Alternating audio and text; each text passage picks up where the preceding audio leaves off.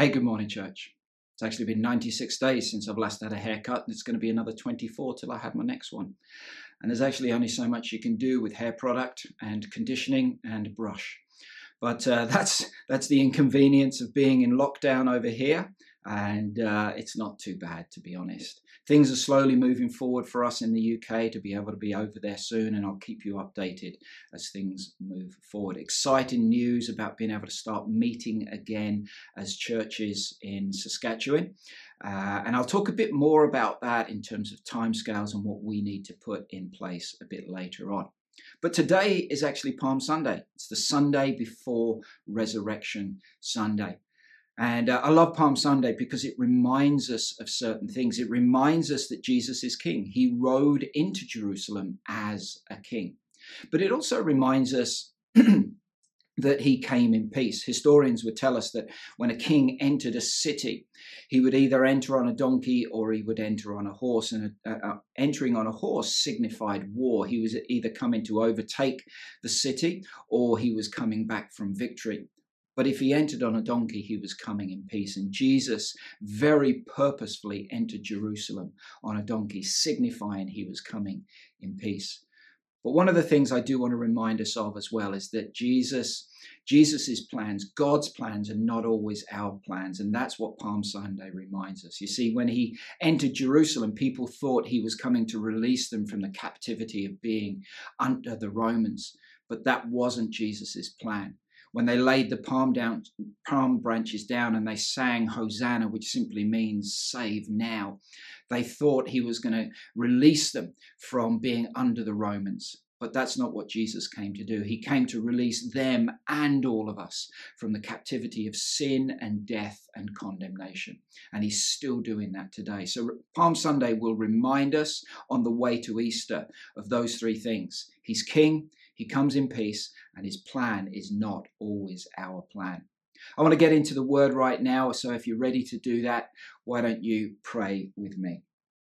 Father God, I thank you for your presence in this place right now. Even though we are separated, us from, from you guys by 4,000 miles, and even in you guys in your homes together, there's a separation. We can still be as one, and we can still come together with purpose, every one of us fulfilling our purpose within Christ. And today, God, I pray that uh, as we look at this next topic in this series of everyone, God, I pray, I pray God, I pray that you would make us slightly uncomfortable, that you would challenge us, that you would bring us closer to yourself, yes, but that you would challenge us in our purpose and in our walk with you. In the name of Jesus, amen. My story is not sensationalized story of drug addiction and crime and prison. Never done those things. My story is a lot more simple than that, but it has its twists and turns. You see, I grew up, I had the privilege of growing up in a Christian home. My mum and dad are here, probably sat in the living room as we're watching this round church together. And I had that privilege of growing up in a Christian home. But my, my story is that I had no real concept of God's grace in my life, no concept of my sins forgiven in the present and in the future. And, uh, and, and so I, I was in, many ways leading a double life. I, I led a double. I, I lived one life at church and one life at school. It wasn't bad, but I just wasn't outworking God in my life in the different areas. And you know, I thought if Jesus came again, then by law of averages, he'd probably find me sinning. So what was the point of even trying? And I came to a point in my life where, and I think I was around about 18, where I, I just thought, I can't do this anymore and so I left church, and that was my mistake. But even, even when I came back later on in life, I was still very much in and out of church. And I let other things get in the way. I let other things, particularly sport and girls, become the gods in my life at that time. And when I moved up to the, to the northeast of England after I came back from Australia, um, I was still drifting. I was still moving around, didn't have any real purpose in my life, and frustrated that I didn't know what to do with my life. But God knew where He was leading me. He knew what He wanted me to do. He knew that eventually there'd be purpose and there would be a time when He could use me and fulfill everything that He had for me in my life major roads like going to Australia and getting married, and, and then there was minor roads of getting part-time jobs and, uh, and things like that. They were all actually leading to a point in my life. Going to Australia led to my friendship with Pastor Gary, who at this moment in time is handing over the leadership of Hillsong Church London to uh, to another young guy, and Gary's doing another job. But that led to a, a lifelong friendship with him, and then my part-time job in working with offenders led to a career in social work and working with children in child protection having no money at a particular time in our life, Dee and I led to us coming to the Northeast for a holiday to stay with my mum and dad and doing day trips out. We couldn't afford to go abroad or anything like that. But that actually led to a point where something started burning in, in us to come to the Northeast and plant the church, which we did. So all of those little things which, which seem like inconveniences or, or detours actually began to direct us on a path. God knew what he was doing.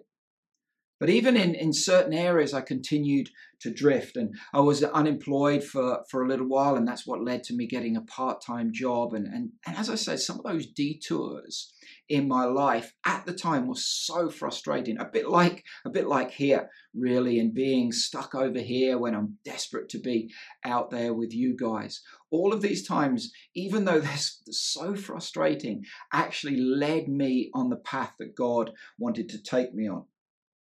I realized that, excuse me,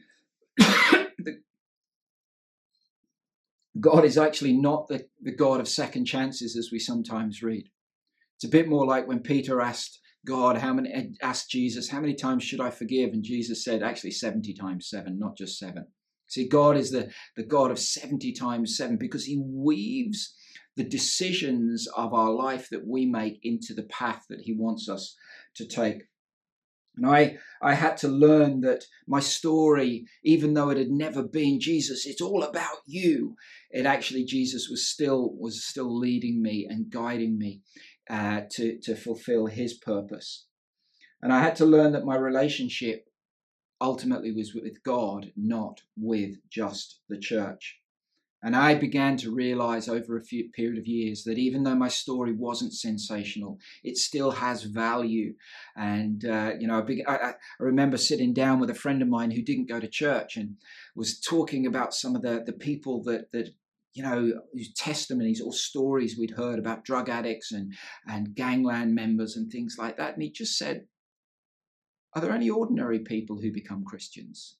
And it was then that I realized my story to him is not about other people.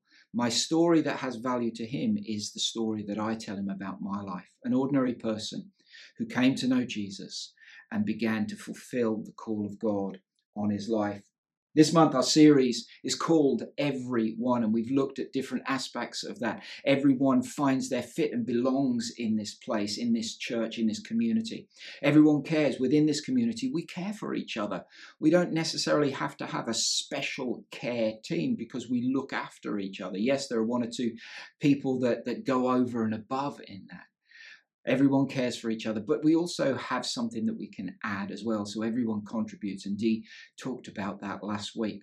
But this last one, this last theme that I want to talk about is, is an interesting one because we all have our part to play. And that's more than just attending a Sunday service together. There has to be purpose and meaning of, of us gathering together and an outworking of that purpose. And so today, I want to talk about everyone is a soul winner. So, what does that mean? So let's unpack that a bit more. I want to talk about, about a word that can strike fear into the hearts of many Christians. And, uh, and when I say this word, you think, oh, yeah, but that's for those specialists, the special forces of Christianity, those people that are, you know, they've, they've gone to a whole new level of Christianity. For some of us, it's a word that, that we run screaming from the room. No, no, I can't do that. It's a word that causes some of us to fake sickness at times when, when this is mentioned. We think we have to be the Christian ninjas of the world to accomplish anything in this word. The word is evangelism. And I know right now that some of you have probably already switched off as soon as you've heard that because what you've thought is that's not me. And I don't know, I don't know about you, but when I hear the stories of Billy Graham and Reinhard Bonnke and those other incredible evangelists that see thousands of people saved, I, I know that that's not me. I can't do that. There's an evangelist in the UK called J.John, and he'll often recount stories of how he's seen people saved, and it's it's amazing to hear, but it's it's actually quite disheartening as well because it, it, I just think I can't do that. You know, he he told once of a story. He got on a plane and and he sat next to someone and began this conversation. And and at the end of the plane journey, this woman was ready to give her heart to Jesus. Here's my plane journeys. I get on the plane. I look at the person beside me, and uh, hopefully they're not some complete and utter lunatic. Put my headphones in, look at the selection of films, and hope that no one disturbs me for the rest of my journey. But I think, and I think probably most of us are like that if we're if, if we're really honest aren't we? We're not those incredible communicators of jesus christ. We have a, a friend Dee and i called Christine Caine. One or two of you might have heard of her and uh, she she just is one of those people that exudes passion for telling people about Jesus everywhere she goes. She's an incredible preacher, and you know, she could talk about the inside of a ping pong ball, and I think people would get saved because of who she is and the passion that she she brings for Jesus. And so, so for me, that that really, when I hear about those stories, I just think that's not me. I can't do that. This story, this series, sorry, is called Everyone. And I really want to look at our responsibility. We all have a responsibility. We have a responsibility to care for each other. We have a responsibility to, to make space for each other and help each other fit and belong. We have a, a responsibility to contribute who we are to the whole, but we also have a responsibility to grow the whole, to bring new people in. And that's what I want to talk about today. You know, we can and we do so often get caught up in building our lives. And this is not wrong. I'm not saying it's wrong to build our career and build our family and, and get our houses and, and, and pensions and all of that sort of stuff. That is the right thing to do. But often we can do those things at the expense of actually what we're called to do as followers of Christ. There's a, one of the minor prophets at the back of the Old Testament called Haggai. And, and God brings he brings a challenge and, and actually he brings a bit more than a challenge he brings discomfort to the children of israel because he says to them you've spent so long building your own houses and building your lives and getting everything sorted out but right at this moment where you are is that you you realize that money is slipping through your fingers that your crops are failing at times and you're wondering why this has happened let me tell you and Haggai says this to the children of Israel because you've disregarded building my house. And through, throughout the, the book of Haggai, this phrase comes across consider your ways. And actually, today's message is one of those, and I, I, want to, I want us to consider our ways. Have we built our lives at the expense of building God's house? And so we can get caught up in building our house. And, and one of the things that we can do is reduce evangelism to an event. It's, it's something we go along to. It's something we attend. It's something we watch on TV. You know, I remember getting an email once uh, about a certain event, and it says that evangelism has been called off due to the rain. You see, and that that in itself shows that they've seen evangelism just as an event that happens that that we do that we take someone along to but evangelism is something much bigger than that and if we reduce it to an event or a person and we say that's for those specialists. We can we can actually take on the attitude of that's not my ministry. Oh i serve in kids church. I do youth. I'm on the worship team. I'm on the on the greeters team on the door. I, I work here and i i serve in that area. And we can actually believe that evangelism is not what we are called to do. You know if we leave it to the Billy Grahams or the Christine Caines, we can we can think that's that's about their job.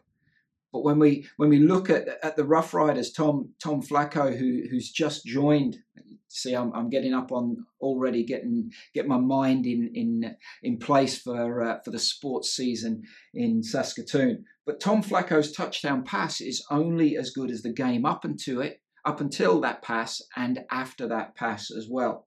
And what we do is only as good uh, as what Billy Graham and Christine Caine, uh, in you know when they do what they do, or Billy Graham when he used to do what he did, it's their their preaching, their evangelistic events are actually only as good as what we do up until that moment and then after that moment in the making of disciples. I don't know if you've ever thought about what evangelism means. Evangelism, oh, and I want you to put aside maybe some of your preconceived ideas and, and just simply boil it down to what it really means. Evangelism or evangelist is simply a bringer of good news. We are simply trying to help people connect with Jesus and his good news of forgiveness and salvation. You know, if we have good news, we like to share it, don't we? When, when Dee told me she was pregnant, I wanted to share it with everyone. I wanted to shout it out. Yes, we're going to be parents. How awesome is that? When we see a good film, I know that's slightly less good news than uh, becoming a parent, but when we see a good film, we want to talk about it. When we go to a good restaurant, we tell people about it. So why don't we want to tell people about the good news of Jesus Christ? See, we need to be telling people about what Jesus has done in us. Yes, it's great to hear about what he's done in the drug addict or the, the, the great sports person or whatever, but actually, our friend needs to hear about what Jesus has done in us. That's why Jesus has pla- placed us where we are. And so we naturally share good news. So let's be committed to sharing the good news of Jesus Christ. And that good news for people is you know what? You don't have to live with that addiction for the rest of your life. You don't have to be racked with guilt about what has been done to you in the past or, or what you have done in the past. There's good news about your debt problems. There's good news about your uh, your depression and your sickness. There's good news about the fact that you don't have to live under a cloud of guilt and fear and condemnation. I would say that that is good news. So we, as followers of Christ, have that good news for people and we need to be sharing it. That's what evangelism is. It's not taking someone to a big rally, a big event, a big church service. It's saying, This is my story. Can I tell you what Jesus has done for me? The Bible doesn't give a get out clause for us. It actually says that all of us have to be uh, makers and, and go out and make disciples. That's part of the process, telling people our story and bringing them to Jesus. In Matthew 9, which is a really well known scripture, and I want to read it to us right now Matthew 9 36 38. When Jesus saw the crowds, he had compassion for them because they were harassed and helpless, like sheep without a shepherd. He said to his disciples, The harvest is plentiful, but the laborers are few. Therefore, pray earnestly to the Lord of the harvest to send out laborers into the harvest. See, when we read that, we realize that Jesus, Jesus felt compassion for the crowds. He looked over the crowds. He looked over Jerusalem. There's a, there's a scripture that says he actually cried over Jerusalem, but he felt compassion for the crowds. We love the, the individualistic stuff, don't we? Jesus loves the one, he loves me. And that's true, but he also looks out and he sees the people out there. So when Jesus is talking to his disciples, he's telling them, look out there at your friends, at your colleagues, look at your, your neighbors. They are out there. They are ready to hear good news. And I, I guess for all of us in this time of COVID, when all we hear is bad news, all we hear are the death figures, the, the growing R number, the, the, the heightened uh, problems of mental health and because of isolation, people need to hear our good news. And often we look past the ones that are in front of us. We look past the, the fields that are here and we look to the far off fields and we think that's missionary work or that's, that's evangelism is going out there. But in reality, it's talking to our work colleague when they're going through a tough time. They need the good news more than anyone. In a world that's devoid of real love, real acceptance, and real relationship, we have a message of God reaching out to us And in the same way that, that God reached down at the beginning and the end of Jesus' ministry and he said, This is my son who I love, and in him I am well pleased, God is still reaching down to people and he's saying, These are my kids. I love them and I'm pleased with them. Let me, let me say that again. He's reaching down to your neighbor and he's saying, These are my kids. I love them and I'm pleased with them. They need to hear that now more than ever. We're not praying for revival. Yes, it's not it's not wrong to pray for revival. And and there are times when we should, but actually Jesus here says pray for the workers. He doesn't say pray for the fields, he says pray for the workers. He's saying to the workers, pray for yourselves. Pray, pray for those that are around you that are followers of Christ. Pray that you'll be ready to go into the fields to bring the harvest in. Are we praying for ourselves or are we praying for those people out there? You know, at the end of, of the services, I've often prayed, and when I pray for and challenging us all to pray for our neighbors, the prayer is more often for ourselves than for them.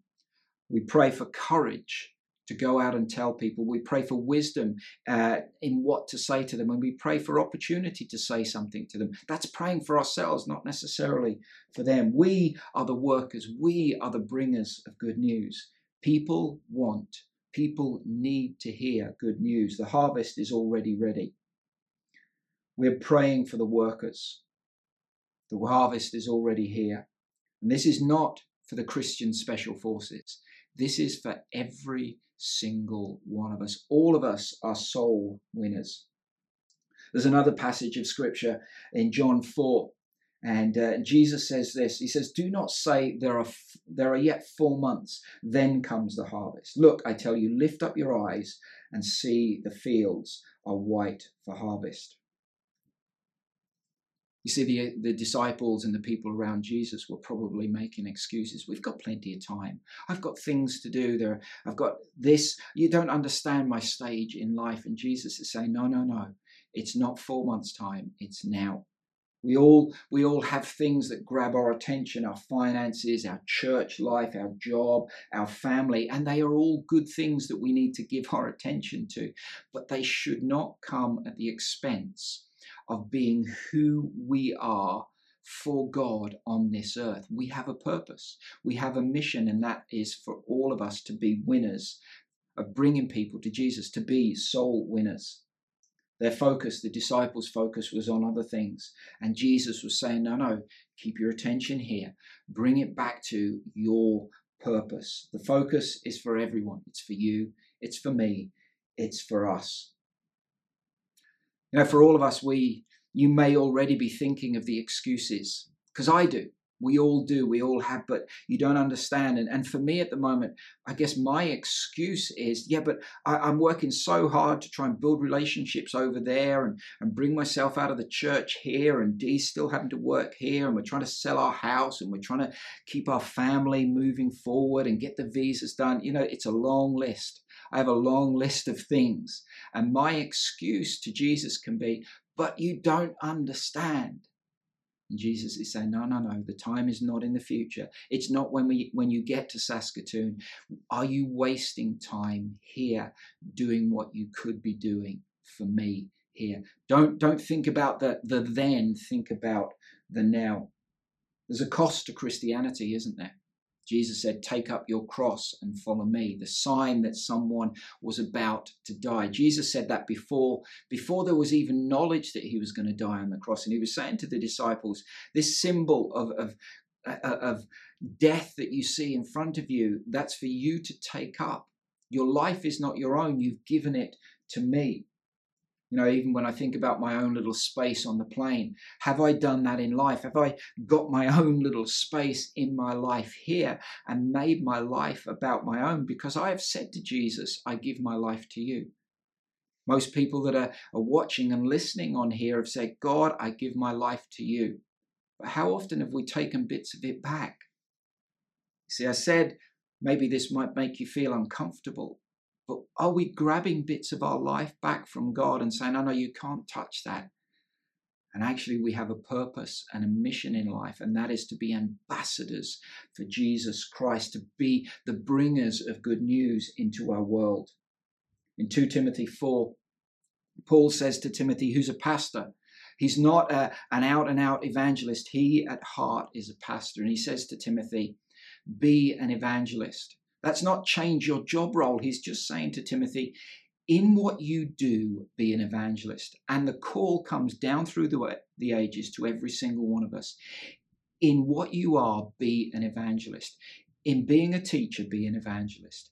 In being a stay at home parent, be an evangelist. In being an engineer, being an evangelist. In being the pastor of a church, be an evangelist. You see, my life can become so entrenched and constricted by Christians around me that I can forget actually I need to be an evangelist, not on the platform necessarily, but in the world around me as well. In your college and school and university, be an evangelist. In your football team or ice hockey team, be an evangelist. In your workplace, be an evangelist. And in your family, be an evangelist. Be a bringer of good news. It's not an optional extra. So I want to ask you, who will you tell your story to this week? When, the, when we pray at the end, I want you to begin to ask God, God, give me opportunity, give me courage, and give me wisdom to tell my story this week. Who will you throw the touchdown pass to this week? I guess simply, some of us are saying, but I don't know what my story is.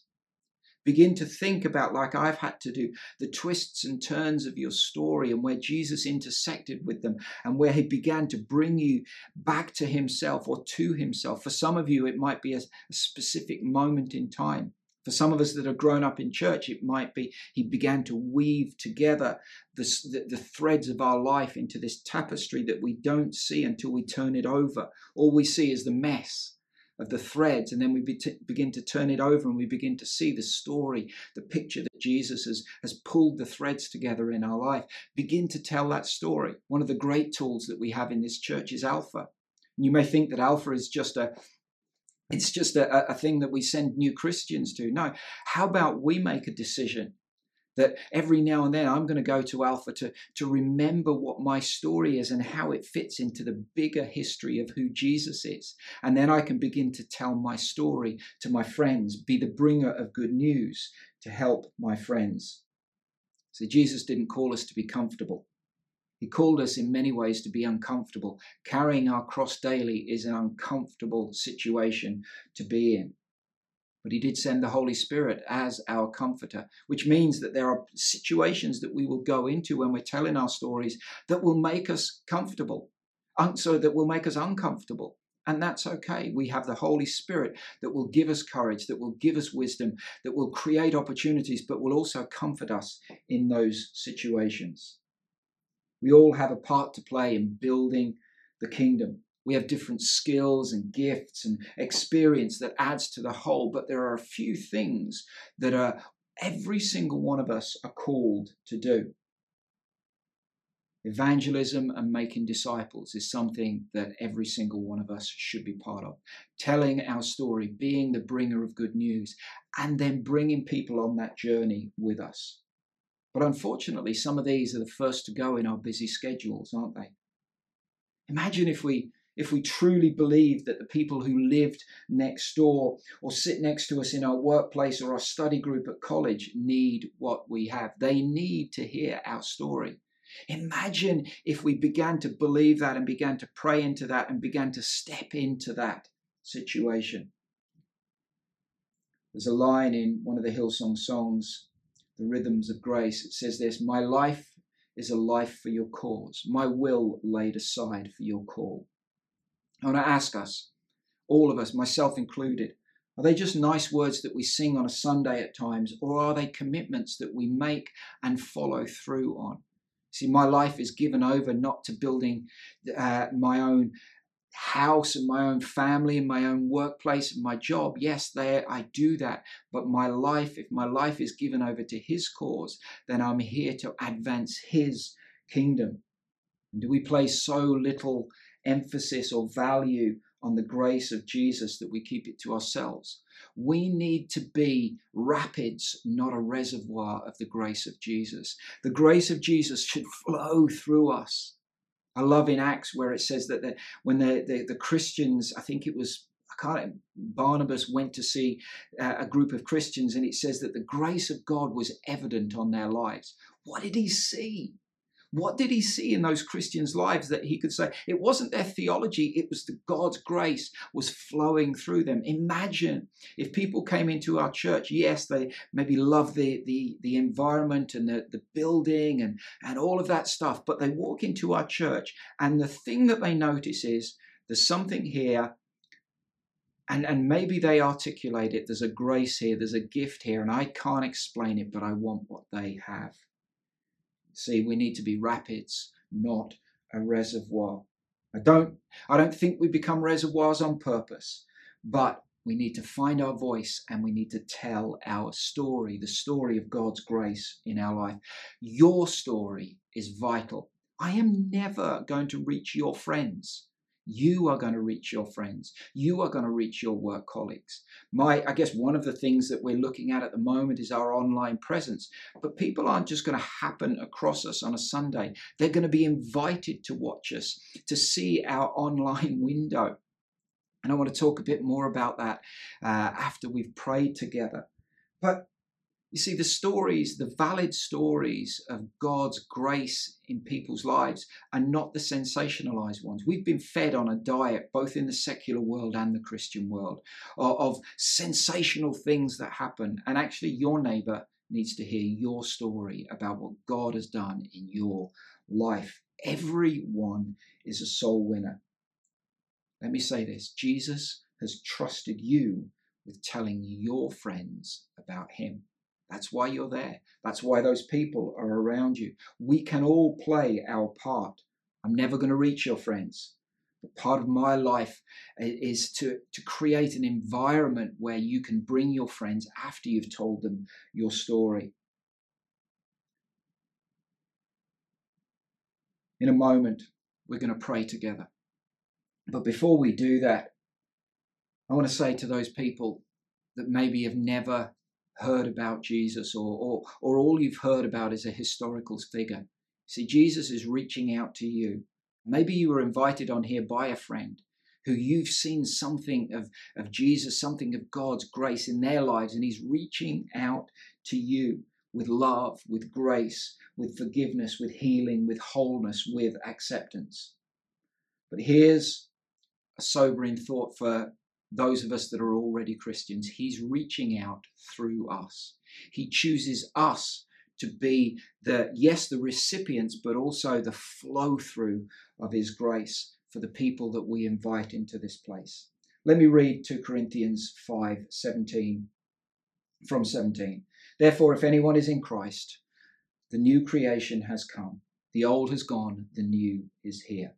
All this is from God who reconciled us to himself through Christ and gave us the ministry of reconciliation.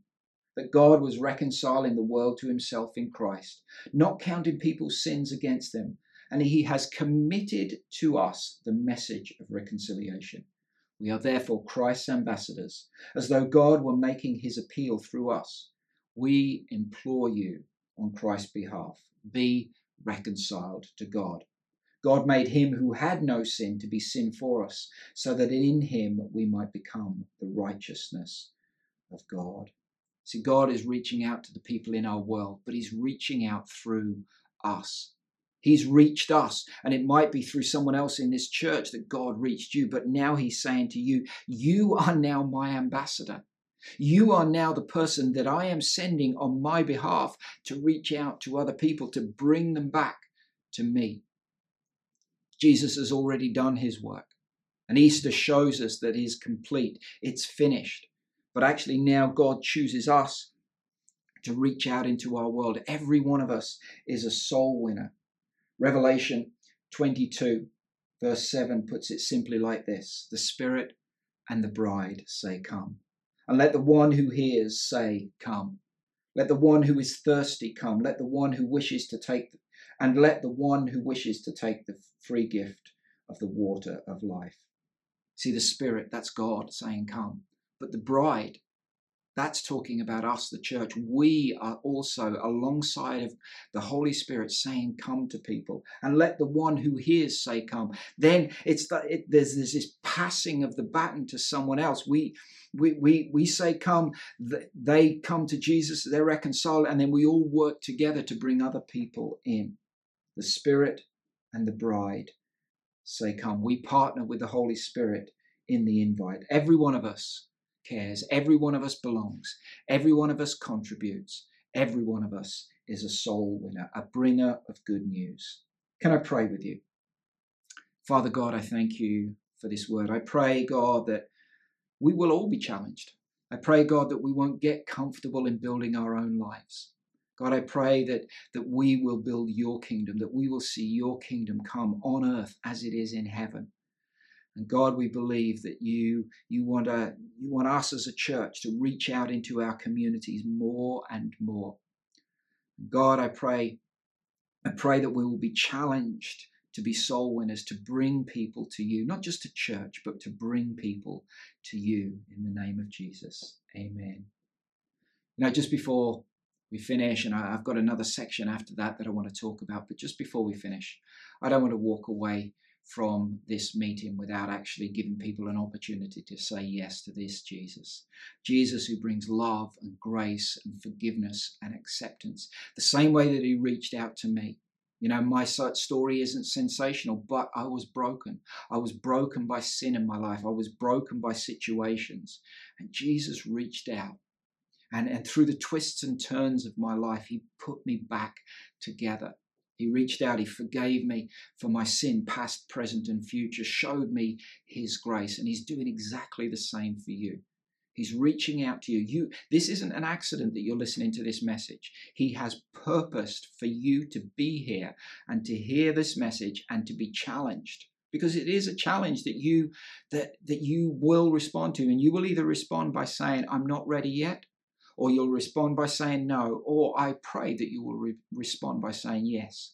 I want to know this Jesus. I want to give him my life. And I'd love to be able to pray with you right in a, in a moment. Just we'll say a little prayer together and then I'll tell you a bit more after that. But I want to reach out to three groups of people. The first group of people, you've, you've never made a decision to follow Jesus. You've never said yes to him. But today you know. I, I don't know the whole story, but I know I need to take the first step. I'm challenging you. Second group of people, you're, you've made a decision like this before, but maybe you've stepped away like the prodigal son. You've gone your own way. And God is saying, Come home, come home to me. But there's a third group of people, and this is, this is particularly, I guess, younger people that you're watching here right now. You've grown up like me in a Christian home, but you've come to a point either where you're about to make a decision and either walk away or know that there is more in this than you thought there was and you've lived under the umbrella of your parents' faith. And right now, you know that God is challenging you to step into your own faith relationship with Him. Don't walk away like I did. Don't waste time like I did. Step into that relationship with Jesus Christ. Know His love and His grace, His forgiveness for yourself, not just under your parents' umbrella of faith, but understand your own relationship with God. So if anyone is in watching, whether you're watching live or watching later on in the week, I'd love to pray with you right now. So if you want, you can already hit the on, on, if you're on the chat, you can hit the raise raise my hand button, or you can do that later. But let's pray right now.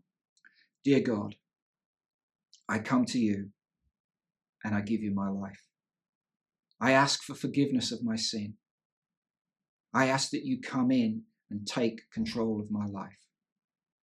Dear Jesus, thank you for your forgiveness. Thank you for your grace.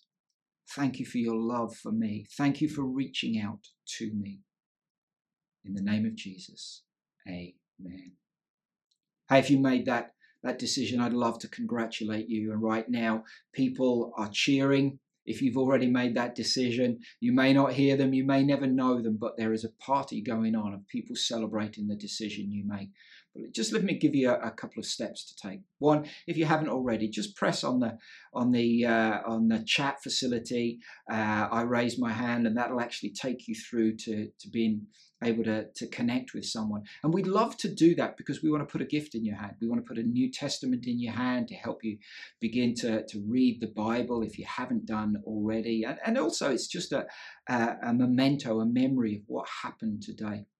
So do that and connect with someone. If you're not on the chat facility, why don't you give us a call or email us and you'll be able to find that out from the website. Connect with us. The next thing I would suggest you do is You've done something significant. Now go out and tell someone. This is what I'm talking about. You don't have to be years down the line. You can be a couple of hours down the line and you can say, hey, Today, I made a decision to follow Jesus. Already, I know His love, His grace, His forgiveness, because it'll do something in you, and you never know what it will do in the person you tell. The last thing I want to say is keep turning up. Come back next week. It's Easter. Come on Good Friday. We got John Ravichandra playing, uh, preaching, and we we're actually doing a live stream service. We're not in the building all together, but we're actually stepping up and uh, and live streaming it to to see how we do that and go to the next level as a church as well. So keep coming back and get involved in God's house you know i've got a bit more that i want to say but what i'm going to do i'm going to take the camera off. So right now i'm going to i'm going to take the camera off and uh, say goodbye and well sort of hello anyway. Uh, goodbye hello. I don't know what i'm talking about. See you in a minute. Hey i'm back again. I want to talk a bit about our online presence. And today, in a few moments, we're going to start receiving an offering. And that's going to be over this week uh, up until next Sunday. Gone a bit dark there, sorry about that. Um, there we go, that's a bit better, isn't it? But you know, one of the things that we have committed to do over uh, out of COVID is actually be able to keep our online presence going. And I knew, uh, I know this is a bit of a jump, but have you ever thought about the number 40? Now, 40 is maybe it's some of your ages. But 40 is also the age of Kim Kardashian and Justin Timberlake. Yep, that's right. But here, here's, here's a real kicker for many of us. Remember Macaulay Culkin, the little kid from Home Alone? Yeah, he's also 40 as well. That is scary. Macaulay Culkin is 40 years old. In Bible times, 40 was the number of uh, trials. So Jesus was in the, uh, the wilderness for 40 years. The children of Israel walked around uh, the wilderness as well for 40 years. That was, that was a serious trial. 40 is also the highest number that Sesame Street ever counted to in one of their programs. 40 is also the name or the, the, the title of one of my favourite songs from U2. I remember being at Wembley uh, and hearing 40, and we you know thousands upon thousands of people singing the the song as we as we left Wembley. But here's the important what it's important to us for. 40 is approximately the number of hours that it takes for our team to put together a Sunday service. Not every Sunday, a lot of Sunday services. This is just one Sunday service. So that, that sort of 50 minutes to one hour 10 time that it takes, depending on how long I preach, uh, it takes them 40 hours to stitch together, to edit, to put the music together, to, to, to do all the sound, Darcy and the team, and, and the, the visual team as well. The digital production team putting it all together takes 40 hours. I bet you didn't realize that. No, neither did I till we began to, to count up how long it takes. Now, it's a vital part of who we are. But as we begin to meet together, and here's the point I want to make as we begin to meet together, what we were doing last fall was we were doing our online pre recorded service, which took the team an incredible amount of time and they were also having to prepare for Sunday. And and so that that just was unworkable unsustainable over a period of time. They did an incredible job. But as we move forward what we need to be able to do is live stream our Sunday services. We want to give people uh, I guess that experience of being part of who we are whilst watching through the online window and so that's the offering that we receive today is, is going to be going into our generosity fund, and that is going to help towards uh, buying the equipment we need, paying the subscriptions we need. Yeah, it's unbelievable what we have to do to do a really good job. And what we don't want to do is make our online presence, our online experience, secondary to our in the room experience. We want to give value and we want to we want to give, I guess, credibility to both those sides, the online and the in the room.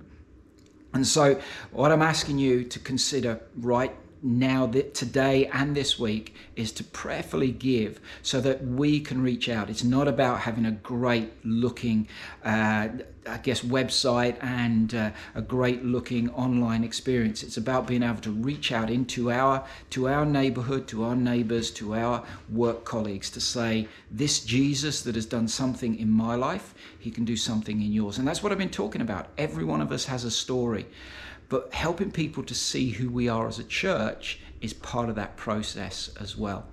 And so, what uh, what our team have done, they've put together a, a, quick video to show you a behind the scenes look at what they have to do on uh, to get ready for a Sunday.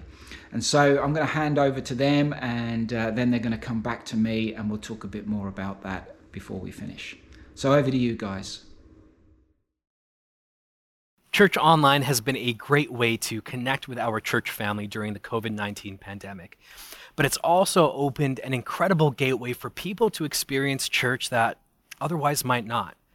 Now, that being said, it takes a total team effort to make this happen week after week. I've experienced this firsthand being a part of this incredible team since the start of the pandemic. We pivoted quickly, moving to online worship in a matter of days and more than 40 hours a week goes into the production and implementation of our church online experience. Our process starts before we even film with message planning and prep between our pastors and our hosts. We then jump into filming the message, the music, and host portions of our worship service two weeks in advance to give our teams adequate time for editing. And then our music filming sessions are often the most involved aspects of Church Online. It includes lighting, it includes sound and visual text, diverse and talented volunteer musicians, and a production team that films them. All in all, a single music filming session takes about four hours from beginning to end. Now, that doesn't even include the time it takes to edit and then meticulously craft an interactive and engaging online worship experience. Now, because we filmed two weeks ahead, this gives our production team the time to cut the footage, to color grade, and mix down the sound.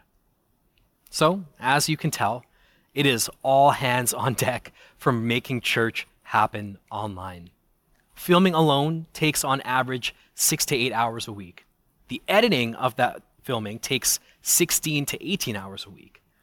And the sound mixed down for our music alone takes six hours a week. And none of this includes the hours spent preparing, programming, creating animations and graphics, and setting up our spaces to produce this content.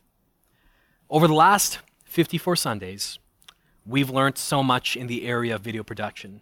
We're always looking to innovate and try new things. We've appreciated the way that our team has adapted and grown with us.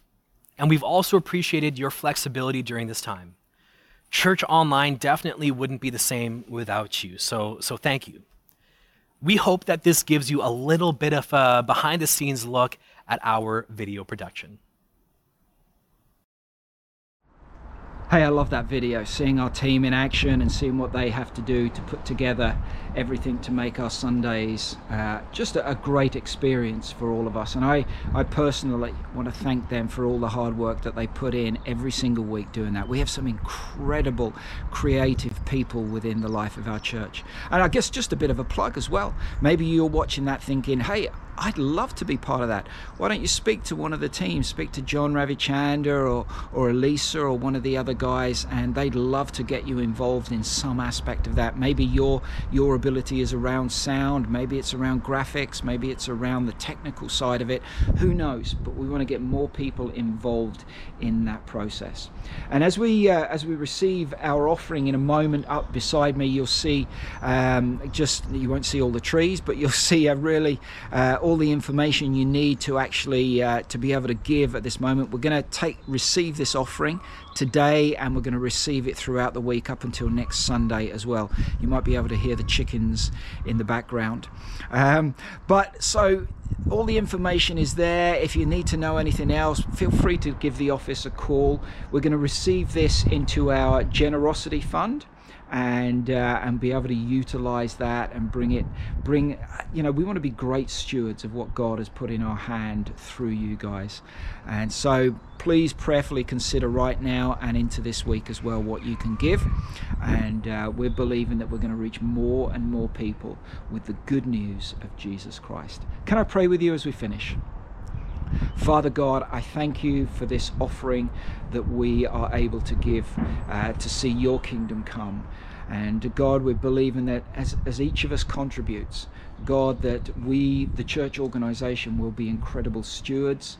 Uh, God, I pray even just for the practical things of giving us the best uh, best value the best prices of everything that we have to buy and uh, and all all to see your kingdom advanced all to see your glory come in the name of Jesus, amen.